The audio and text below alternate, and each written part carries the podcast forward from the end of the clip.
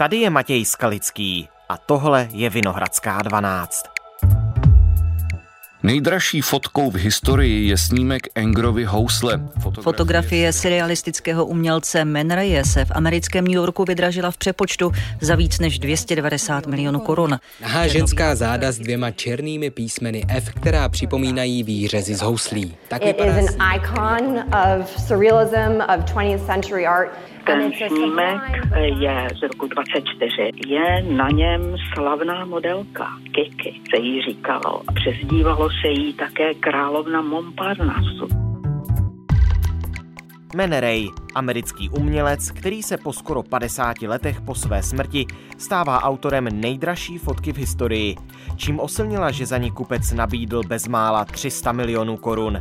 A jsou fotografie spíš investicí nebo jen sběratelskou vášní? To ví historik umění Jan Skřivánek. Dnes je pondělí 23. května. Dobrý den, vítejte. Dobrý den. Pane Skřivánku, v minulé epizodě mi architekt Josef Pleskot řekl, že popsat dům je podle něj strašně složitá věc a že mnohem jednodušší je mluvit o těch pocitech, které to ve vás vyvolává. Jak je to s fotografií, když se teď budeme bavit o fotkách? Dokázal byste popsat, jak ta nejdražší fotografie v historii vydražená vypadá? Tak myslím, že dokázal. Ono celé dějiny umění jsou vlastně mluvení o všem ostatním, než o tom samotném umění, protože to je ten bezprostřední zážitek setkání z toho díla, čili i ten popis k tomu patří. A pokud o té fotografii jako hovoříme z hlediska její ceny, jako o tom nejdražším díle, tak e, nakonec to, jak vypadá, možná není tak důležité. Ale e, jedná se tedy o ženský akt od e, amerického fotografa Man Raye z roku 1924. Je to vlastně portrét jeho, jeho přítelkyně, francouzské tanečnice Kiki de Montparnasse.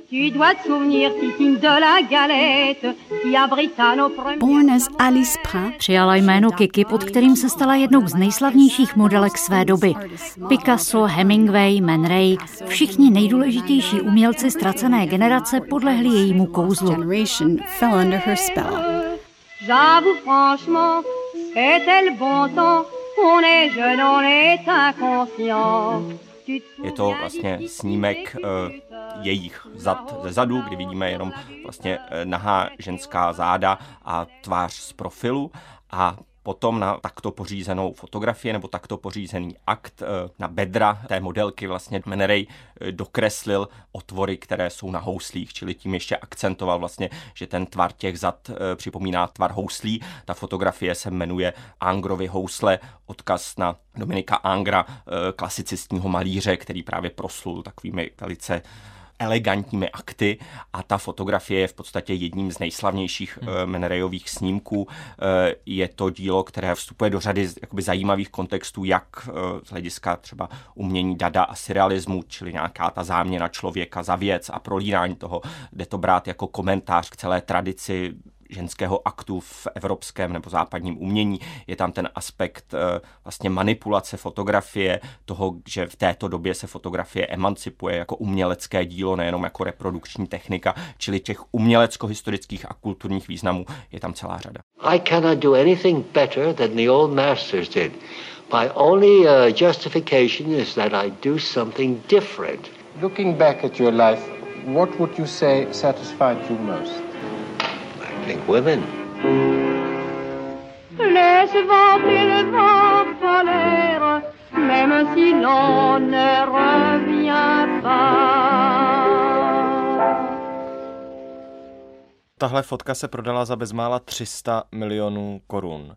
Vy jste zmiňoval, že není tak důležité pro vyčíslení té hodnoty to, co na té fotografii je, ale co tedy rozhoduje? co tedy rozhoduje? Stáří té fotografie, uh, autor její? To všechno. To samozřejmě význam té fotografie, to, že je to Man Ray, to, že je to jeho nejslavnější snímek, v podstatě to všechno samozřejmě hraje roli. Ale já jsem si to schválně i dohledával, těchto fotografií jsou desítky z různé doby a jen vlastně o pár týdnů dřív byla v Hamburgu dražena jiná zvětšenina a ta stála eh, méně než tisíc dolarů. Čili ten rozdíl, hmm. ta cena v případě fotografie není tolik za ten jakoby snímek nebo tu fotografii v té abstraktní rovině toho díla, které lze mechanicky reprodukovat, ale je to opravdu ten fyzický artefakt, ta konkrétní zvětšenina. Byť my, pokud známe fotografii jako z reprodukcí nebo z monitorů počítače, tak vlastně ten rozdíl vůbec nedokážeme postihnout a vnímat, ale z hlediska sběratelství a trhu s uměním je strašně zásadní právě to, o jakou zvětšeninu se jedná. A tato fotografie je podle všeho tou první, protože Man Ray tedy vyfotil svoji přítelkyni, potom na tu fotografii dokreslil ty houslové otvory, hmm.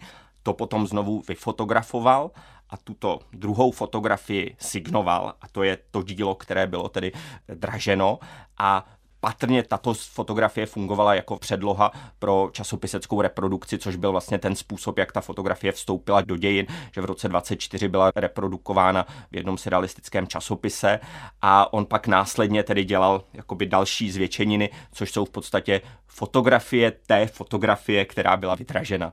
Takže tahle ta jediná, zatímco ty ostatní vlastně tu signaturu už tam mají přefocenou, tak tato jediná má tu signaturu provedenou, tedy tuší přímo na, na sobě.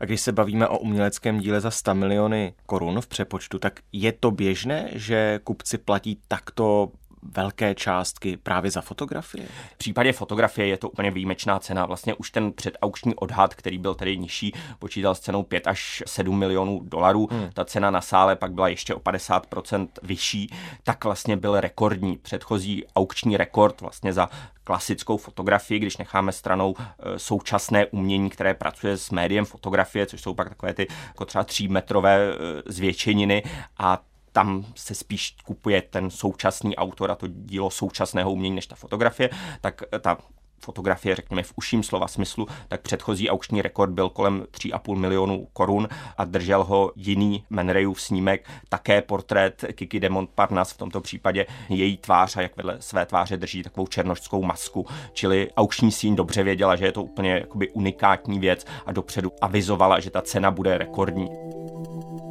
So the Man Ray behind me is estimated at five to seven million dollars and is going to be the most expensive photograph to be sold at auction. Ten rekord pak tedy byl ještě větší ale to, že je to opravdu věc, která se běžně neobjevuje, tak o tom nebylo pochyb. To znamená, že nemůžeme fotografie stále ještě, když to tak řeknu, srovnávat eh, s obrazy, protože obrazy se na aukcích eh, dají vydražit i za 4,5 miliardy korun, jako eh, letos například. Tak to je, je pravda, že, Marilyn Monroe. že o obrazu za 10 nebo 12 milionů dolarů, což byla tedy ta cena, tak o takovém obraze jsem dlouho nepsal, nebo pokud to byl František Kupka, tedy tak tam ten jeho aukční rekord je něco přes 10 milionů dolarů, tak o tom ano, ale v případě toho světového umění ta cena 10-12 milionů dolarů není až tak výjimečná, pokud to není zrovna jako autor čtyřicátník, kde to ještě překvapí, tak v případě těch klasiků a velkých men světového umění prostě toto opravdu není až tak šokující částka.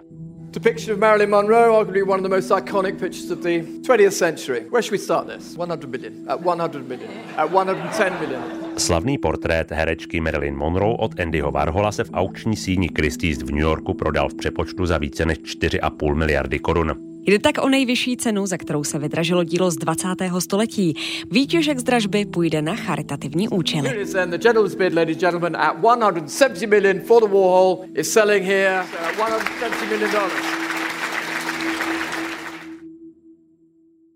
Na druhou stranu opravdu na fotografii to, že to dlouho bylo vnímáno jako právě dílo, u kterého je těch originálů vícero, není unikátní, tak eh, je to posun a myslím si, že ceny fotografie dál porostou. Jednak s tím, že prostě fotografie v našich životech má tak dominantní postavení, že je i ta historická fotografie pro více lidí jakoby zpětně zajímavá a také vlastně jako v okamžiku, kdy se cení tam materialita těch jakoby historických snímek, původní autorské zvětšeniny a tak dále, tak vlastně ano, není třeba ten originál jediný, ale, ale je jich třeba pět nebo deset, takže dobře, cena nebude 100 milionů, ale 10 milionů. Takže jakoby je to v podstatě v relacích k těm cenám obrazům, byť tedy obrazy šplhají i do vyšších částek.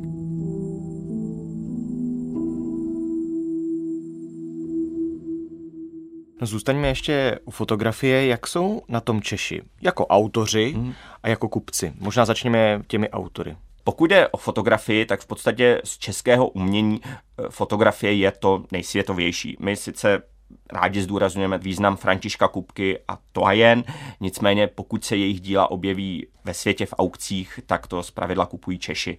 Naopak fotografie Františka Drtikola, Josefa Sudka, Jaromíra Funkeho, těch mistrů české fotografické avantgardy, tak to jsou díla opravdu, která sbírají světoví sběratelé, která patří vlastně do světového kánonu. Drtikol, Sudek, Funke a Resler, to jsou jména českých fotografů, o které je ve světě zájem a za jejich černobílé snímky staré i sedm desítek let jsou sběratelé ochotni zaplatit i miliony. Rozbitý talíř Josefa Sudka vynesl dokonce přes 1,5 milionu. Fotografie Jaroslava Ostatně minulý měsíc, začátkem dubna, byla v Americe dražena jedna z verzí eh, Drtikolovy nejslavnější fotografie Temné vlny a ta se prodala v přepočtu za necelých 8 milionů korun. Což je také rekord. To je také rekord jak pro Drtikola, tak pro českou fotografii.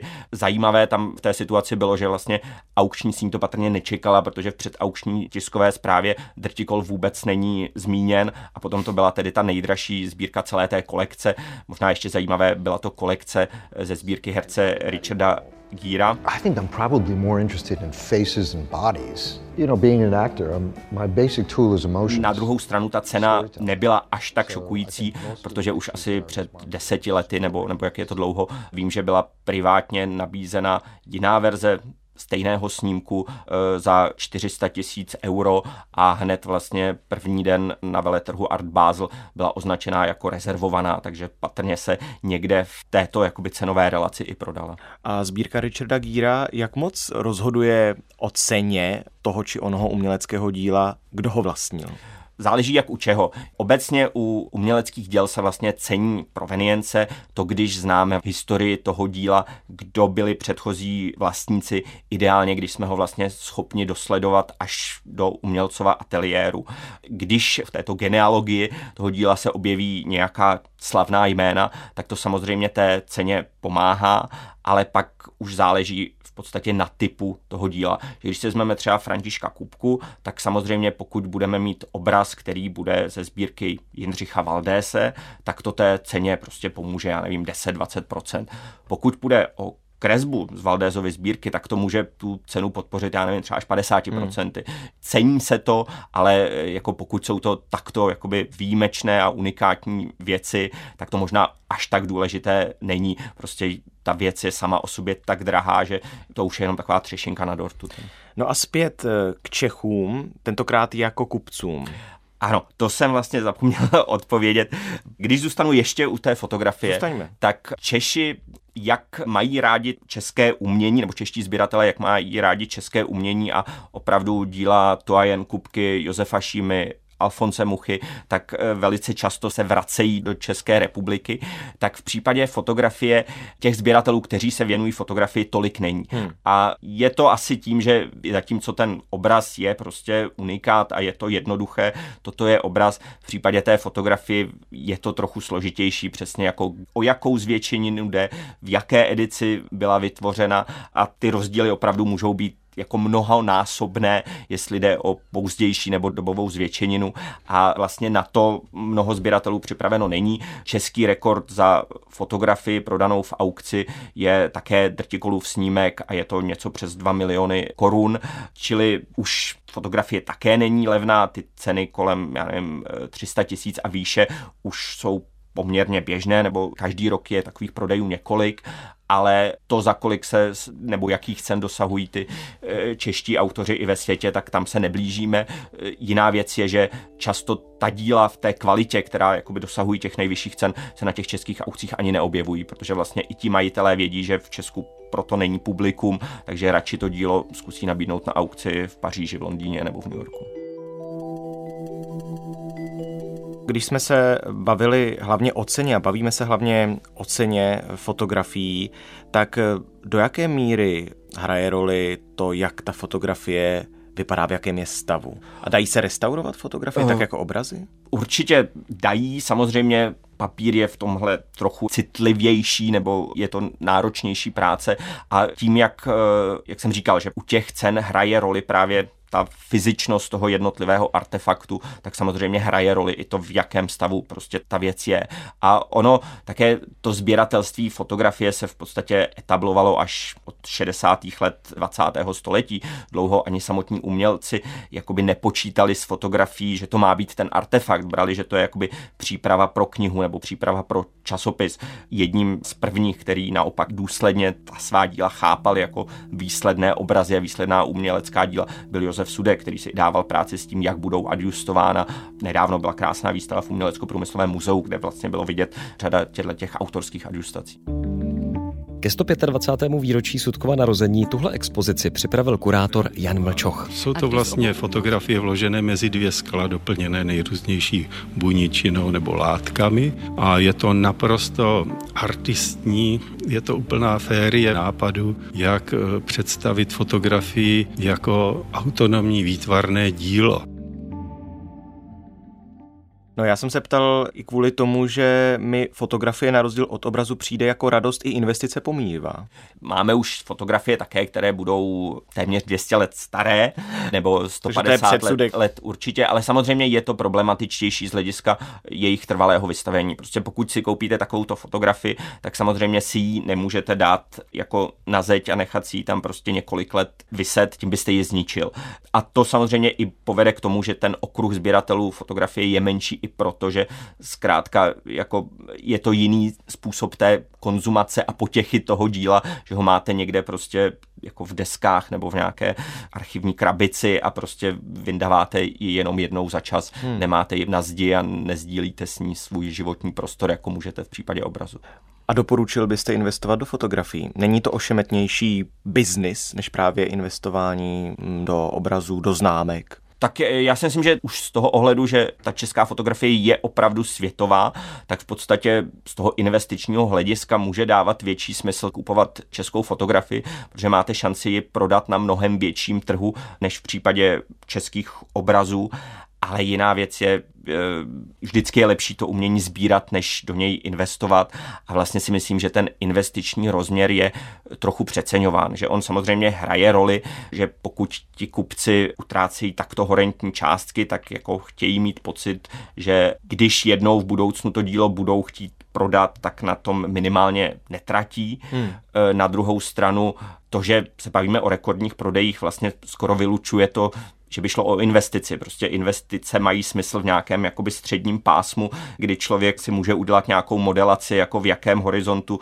tu věc dokáže prostě jako zhodnotit. V okamžiku, kdy jde o rekordní prodej, no tak vy jste byl ten jediný, který byl připraven dát takto vysokou cenu, jako možná ještě jako druhý, který to nestih a teď se vám ozve, že by to tedy koupil ještě o trochu dráž, ale postavit na tom tu investiční strategii úplně není, není ten nejlepší nápad. No říkal jsem si, když si koupím takovou fotografii, založím ji do desek a za 20 let ji budu chtít prodat, takže by to vlastně investice teoreticky mohla být, ale... To by mohla být, ale druhá věc je, že pokud člověk chce dělat investici, tak už ty investiční věci z pravidla nejsou levné. Je to, že prostě dnes si tady koupíte fotografii za 200-300 tisíc a za 20 let bude stát několika násobek. To myslím, že je takových autorů jistě řada, kde by šlo takovouto spekulaci provést, ale není to, že si koupíte jaksi snímek za tisíc korun a ten pak uložíte a za 20 let bude stát milion, tak úplně to nefunguje. Kdy očekáváte, že ten současný tedy rekord bezmála 300 milionů korun za nejdražší fotografii v historii vydraženou padne? Už třeba letos? Vlastně si moc neumím eh, představit o jakou věc by muselo jít. Tento snímek naplňuje jako všechno to, že je to v mnoha směrech přelomové dílo, opravdu ikona modernistického umění, nejenom fotografie, ale moderního meziválečného umění. No, myslím si, že ten rekord řadu let jako vydrží. Nemyslím si, že by to byla finální cena za fotografii, ale opravdu těch věcí, které by se mohly pohybovat v těchto částkách, mnoho není. Tak moc krát díky za to, že jste přišel za vaše odpovědi. Děkuji za pozvání. Tohle je už vše z Vinohradské 12. Dnes jsem mluvil s Janem Skřivánkem, historikem umění a šéf-kurátorem muzea Kampa v Praze. Řešili jsme spolu trh se vzácnými fotografiemi, umění a biznis. Vinohradská 12 je spravodajský podcast Českého rozhlasu. Můžete nás poslouchat kdykoliv a kdekoliv chcete. Jsme na webu i rozhlas.cz, v aplikaci Můj rozhlas.cz a také ve všech podcastových aplikacích. Naslyšenou zítra.